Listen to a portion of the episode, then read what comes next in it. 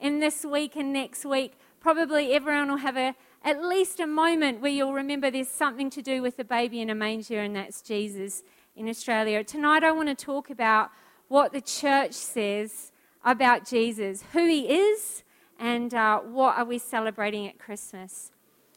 Because Christians, and when I say the church, I don't mean one heart, I mean the, all the Christian churches throughout the whole world and throughout all of history. What does the church think about Jesus? Because Christians have a very specific idea about who Jesus is and not who he is, who he isn't. We believe that he is God. He was born a man, but he was fully God. Now, it's weird to me that most religions will have something to say about Jesus. I find that really odd. Uh, if you're a whole other religion and have nothing to do with Jesus, then why would you even talk about him? But um, even uh, religions that have got nothing to do with the Bible, Buddhism, Taoism, um, Hare Krishna, will have something to say about Jesus and they try and claim him as somehow their, their own. I read a Hare Krishna book and they were saying, Krishna, well, that sounds like Christ. And so it's kind of the same deal. Uh, uh, but that's not what we believe about Jesus. I don't mean to put any other religions down. I just want to talk about a few other ways that people think about Jesus and how they're not what Christians believe and what we're celebrating at Christmas because we believe that Jesus being born is God with us. So, for instance, Jehovah Witnesses believe that Jesus was a man, perfect man, but just a man, but also that he used to be the archangel Michael, a special angel called Michael, and that he became the Messiah at his baptism. Mormons or Latter day Saints believe that Jesus was a man, he was just born at that moment in history, uh, and that he inherited divinity. He became God, he somehow inherited being God, and that if we follow Jesus, we will become gods too. So they believe he's a little g God. Islam think that Jesus was a prophet, a really special one, that he was pointing towards Muhammad. They actually say that Jesus was sinless and Muhammad did sin, but somehow Jesus is just pointing towards Muhammad, who was a more special prophet. So the Christian church doesn't believe any of these things. The Christian church believes that Jesus is fully God and fully man. And I went absolutely overboard this week as I was trying to, oh, just kept coming to mind all these scriptures from the Bible that, that just show us this so clearly. And I had them crammed and I had like 25 pages. And, and then I was like, it's the evening service, all the kids are in. It's, I'm probably going to shorten it a little bit. So I made you a handout. Uh, so I won't go through all of the scriptures. But soon, when we play a video, I'll have the welcome team pass some handouts. I made like 65, so sort of one per family, or if you're interested. They'll, um, just the ones off the top of my head, there's bazillions more, but they point to why we believe that Jesus is God. And some of them are astounding, they're so clear. Just in a nutshell, God's made a really big deal throughout history that he is just the one God and you can't worship any other gods. He says, I'm a jealous God. Don't put any gods before me. And that doesn't mean it in a bad way. I'm a jealous wife. Don't my husband better not put any other woman before me. That's protecting my marriage because I love him and he loves me. So God doesn't mean that in a bad, jealous sense. He's a jealous God, meaning like there's a special relationship here. You can't put any other gods before me. And so if Jesus were a prophet, a holy man, he would never accept people worshipping him. But what do we find right there in the Christmas account? Wise men came from afar bringing gifts and they worshipped him as a baby. When Jesus walked on the water and then he got in the boat, they knelt down and they said, they worshipped him. When Jesus was risen from the dead, the women come looking for him at the tomb and they find him alive, resurrected, and it says they worshipped him. Thomas, who we call Doubting Thomas, poor Thomas, he said, oh, I won't believe in Jesus unless I see him. He's risen, see him with my own hands and, and touch his wounds with my own hands and see him with my own eyes. And, and Jesus appears to him alive and, and he touches the wounds in his hands and he falls on his knees and he says, My Lord and my God. This isn't hundreds of years later after Jesus has left. This is right there. The Christian church has always believed right there, while Jesus was still walking among him, that Jesus is God. That he's not a God, he's God, God. He's the God. And so that's even more astounding that we also believe that God became a man. There's some people throughout the ages and some religions that would then say, okay, he was God, but he just kind of dressed up as a man. Like he put flesh on, like we put clothes on. And so when he died on the cross, they said his kind of clothes died, but who he was stayed alive the whole time. If that, that doesn't make any sense in, in Christianity, none at all. Jesus was genuinely a human. What we remember at Christmas, he was born in the normal way that all babies are born. He grew and he rose, uh, you know, grew up in a normal human rate. He suffered all the same weaknesses that we do. He got hot and tired and sweaty, and he was thirsty, and he ate and he drank, and he went to sleep at night, and sometimes he had sleepless nights. He lived completely fully as a human. He suffered all the same human relationship weaknesses that we do as well. One of his best and closest friends betrayed him. When Jesus was angry when people were mean to the poor, and he was sad and he grieved when his friend died and he cried, he was genuinely human. And his weakness of humanity culminated at the cross when he genuinely died. Just like each of us one day will die. Whoa, that's a good Christmas message, isn't it? Where have we gone? Where are we going with this? but, you know, that's what we all face. And we don't have a solution for that outside of Jesus. And Jesus came fully as a man so we would know that he is approachable and he is he's touchable and he's tangible and we can reach him. He's reachable. The Bible in Hebrews 4:15 it says that the line before that 4:15 we do not have a high priest unable to empathize with our weakness like there's some sort of God far up in the clouds who can't understand how hard it is to be human. But we have this high priest who understands our weaknesses. He faced all the same testings that we do, and yet without sin. He came to show us he's approachable. He desired such an intimate relationship with you and I. He took on being the nature of a man to show us that he's Emmanuel, he's with us. You're not on your own, he's with us so that we believe God is, Jesus is fully God and fully human. I'm going to get the welcome team to hand out those two pages, two page flyers, just with the ones on the top of my head. I didn't even go into all the symbolism in John where Jesus says, I am the bread that came down from heaven. I didn't even go into that, just the very obvious ones I thought of. And while those um, handouts are being passed around or you're passing them along, I'm just going to show a quick video clip. So we'll have the lights down a little bit. And on this clip, you'll see some gorgeous little Kiwis. And they are showing us the Christmas story.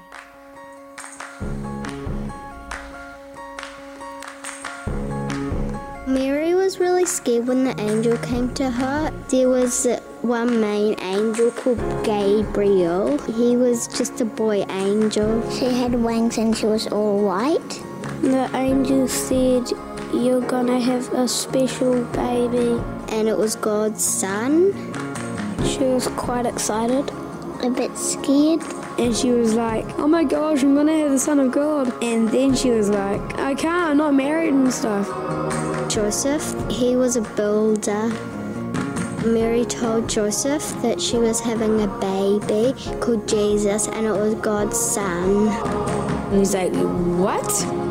Then Joseph saw the angel in a dream. I think Joseph was really scared. And then they went to Bethlehem. On a donkey. It'd be quite hot. She had a baby in her tummy and she would have been really heavy. She said Can we stop anywhere with these houses?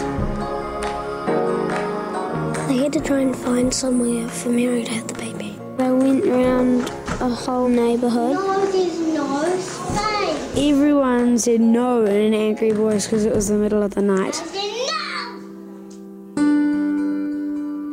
The last innkeeper, He said, yeah, there's a barn type thing around the back. they had to go to a barn and have their baby.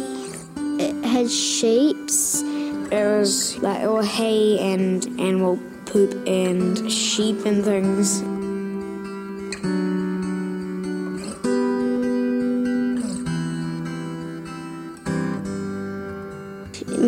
Put baby Jesus in one of those troughs.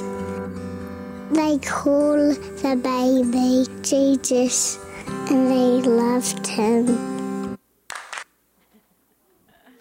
That's it. Go on, you can applaud. Good work, New Zealand.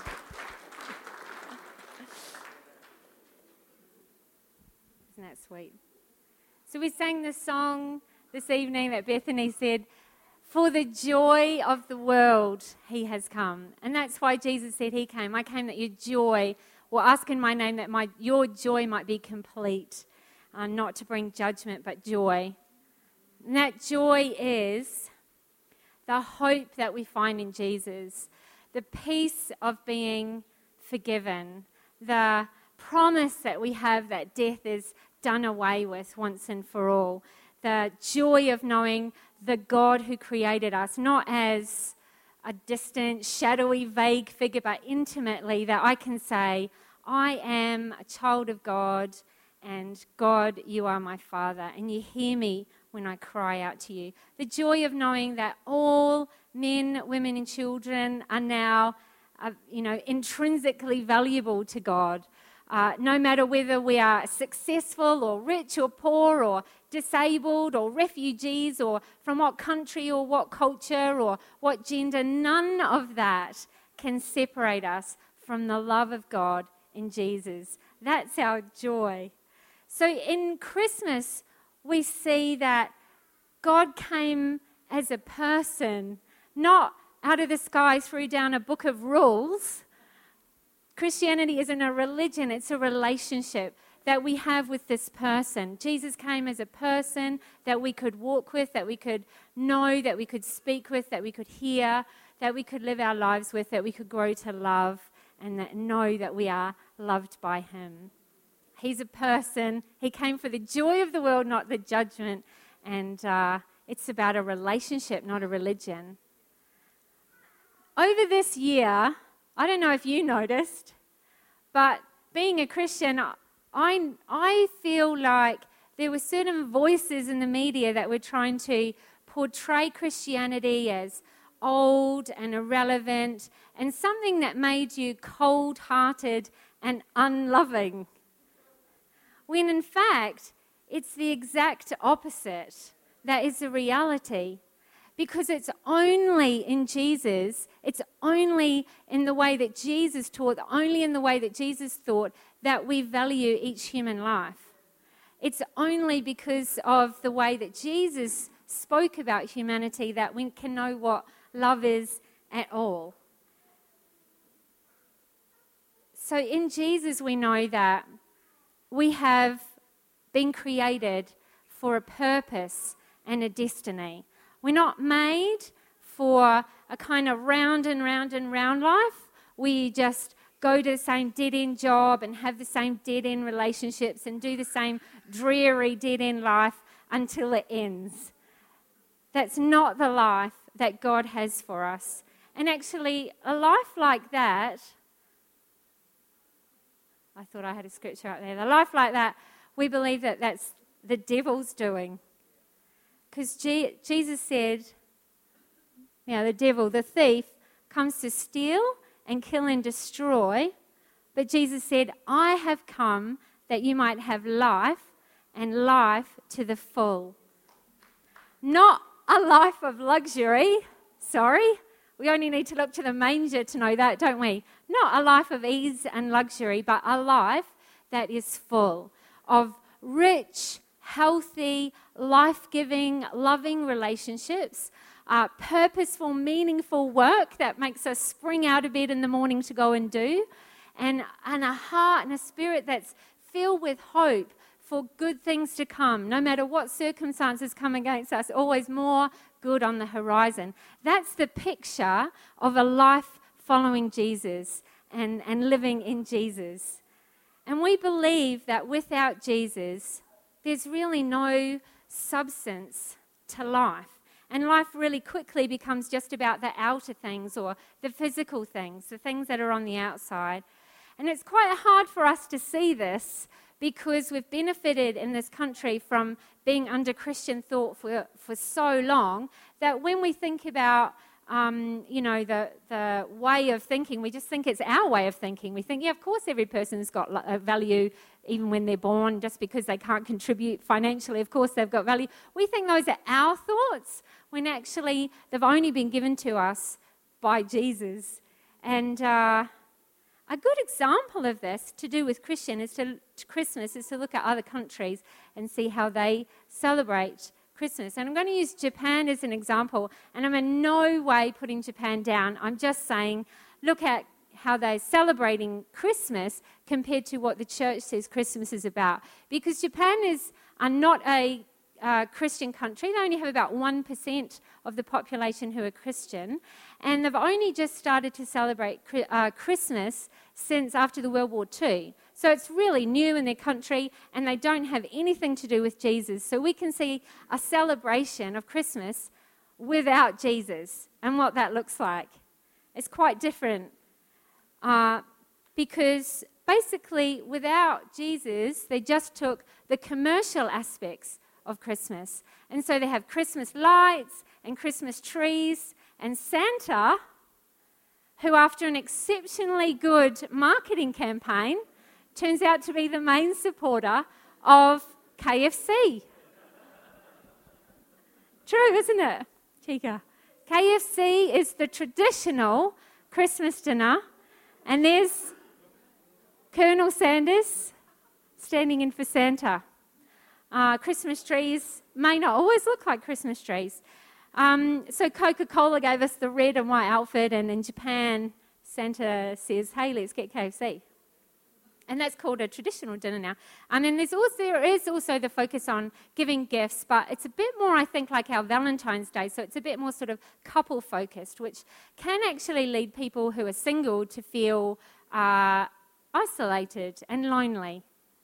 So without Jesus, if you take out the Christian aspects, it's, and it's also not a day of, off, obviously. So just the commercial aspects is, it's just how to decorate and what to eat and, uh, and, and just those outer things. And it'll be called a tradition as time goes on, but it's not based on anything really. It's based on just commercialism and a really good advertising campaign about Kentucky Christmas. It's actions dressed up as a meaningful tradition, but not based on the meaning that the church says. And so we can have lives that end up like a Japanese Christmas, where we take the outer aspects of life, what it looks like, uh, and uh, we call it tradition, but it may not be based on any real substance. The Bible tells us in Romans 14 17, the kingdom of God is not a matter of eating and drinking, but of righteousness and peace and joy in the Holy Spirit. It's not about the outward stuff, it's about the peace inside of our hearts. And we can end up with a life, a feeling of like real anticlimax, can't we? Like, well, I thought there would be peace and joy doing this stuff, and there's not. You know, I got the house and the car and the job and the husband or the wife, and I thought that I would feel satisfied, but I don't. Or I did all the parties and I had all the friends and I, and I and did all the fun stuff, and I thought there would be joy there or peace, and there isn't. We can have that sense of anticlimax, like, where did, what, where, what happened? Wasn't there meant to be something there? And that is not the life that God has for us. God did not make this amazing planet and in an astounding universe, and you so wonderfully and complexly and fearfully made for you to live a dud life, an empty, vacant, purposeless, round and round and round the treadmill kind of life. God wants to give you a life of purpose and destiny. So joy filled that the angels fill the sky of it. All through the Old Testament, uh, the people looked forward to this promise of Jesus coming um, with prophecies and sort of backward echoes, if you like, of like, this is what God's going to do, this is how God's going to save us, and looking forward to that promise of Jesus. And I just want to read you one. This is by a man named Isaiah, somewhere like six or seven hundred years before Jesus was born. Uh, it's uh, Isaiah chapter 9, verse 1 to 7. There will be a time in the future when Galilee of the Gentiles, which lies along the road that runs between the Jordan and the sea, will be filled with glory. The people who walk in darkness will see a great light. Those who live in the land of deep darkness, for them a light will shine. God, you will enlarge the nation of Israel, and its people will feel joy.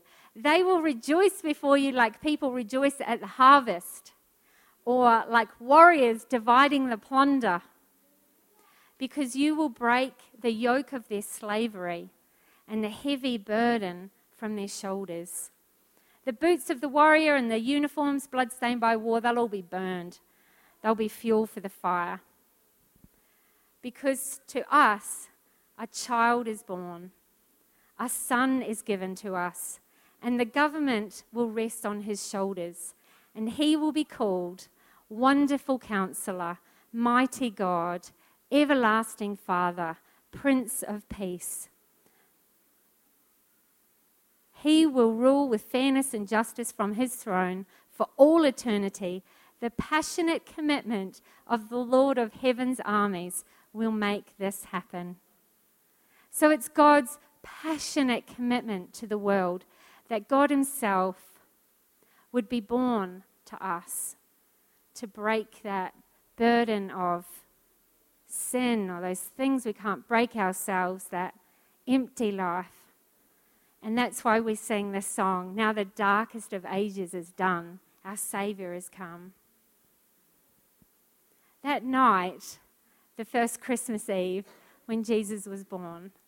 That was the last night, the night before Jesus was born, was the last night that the world was alone, that the world was in confusion about who God is and who we are and why are we here and how should we live. When Jesus was born, all of that changed. He is the one who brings light to our darkness our wonderful counselor and mighty God. And that invitation to live life God's way, to live the better way, to live the best way, to live a peace filled, joy filled way is open to everyone. The whole world, not the special, not a particular race, the whole world, not for what you've done, the whole world. So, the church this week, leading up to Christmas, the church around the world, makes a proclamation, as she does throughout all of the ages. And it's not keep Christ in Christmas, take, don't put X in anything like that. It's not just that. It's not as small as that. It's not even remember Jesus, don't have an empty Christmas. It's don't have an empty life. The church proclaims don't have an empty life. Jesus left the tomb empty, and we're not to live with an empty life, but a joy filled life, a purpose filled life, a rich and healthy relationship filled life. More than don't have an empty Christmas or a great Christmas. Have a great life and not an empty life. As we believe that Jesus is God and just like us fully human. let's just close by praying together.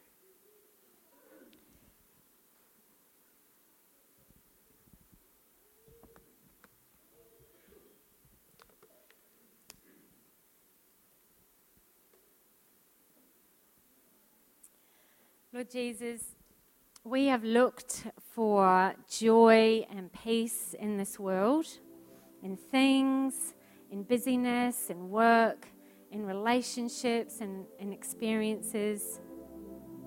And it's just not there. We just can't find it. It's temporary. And now, as we remember Christmas, we see that you, God, couldn't wait any longer for us to come to you, that you came to us as a person, person who felt all the same things that we feel, the weakness that we experience, the pain that we experience, to show us that you love us and to show us that there is a good way to live. Jesus, we want this way of life. We want to live this purpose filled, joy filled, peace filled life. No more going around in circles, in meaningless relationships and meaningless activity, empty days. We want to follow you in your way of living. So, Jesus, I ha- ask you to help us to pray, help us as we spend time learning about who you are, when we read your Bible, when we spend time together as church. Help us to know you more and to get closer and closer to you. That we just leave behind our empty pursuits and we run after your purpose filled life. We thank you, Jesus, that you came to us. That invitation is open to all that our darkest of days are done. That Jesus, you're our Savior. You've come to us. We turn our hearts to you, Lord. Amen. So I just want to encourage you this week not to get bogged down in the pressure or the trappings of the food and the presents and the decorations but to seek God and seek that peace and that joy that He wants to give you in your hearts. Thank you.